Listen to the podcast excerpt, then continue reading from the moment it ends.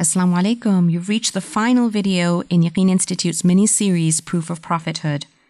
We've covered a lot so far in just four short videos. Let's take a few minutes to recap the most important lessons we've learned so far. Can you remember some of the ethical reasons for believing in prophethood? We mentioned these in videos number two and three, but we'll review them again now. Number one, believing in God's messengers is directly linked to believing in God. To deny any of his messengers is to deny God's words, since he declares who the prophets are. Number two, accepting God's message, including his declaring prophets, is necessary for validating one's goodness before God. Number three, knowing what constitutes good and evil is learned through the prophets, who learned directly from God. Number four, likewise, believing in monotheism, Tawheed, is also learned from the prophets, who learn directly what Tawheed means through divine revelation.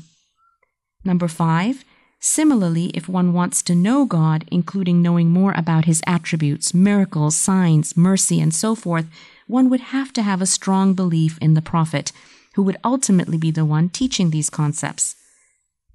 We also covered some reasons prophethood was necessary.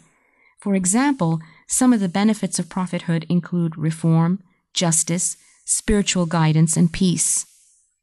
This brings us to the end of this course. We hope you found the information presented helpful and enlightening. Assalamu alaikum.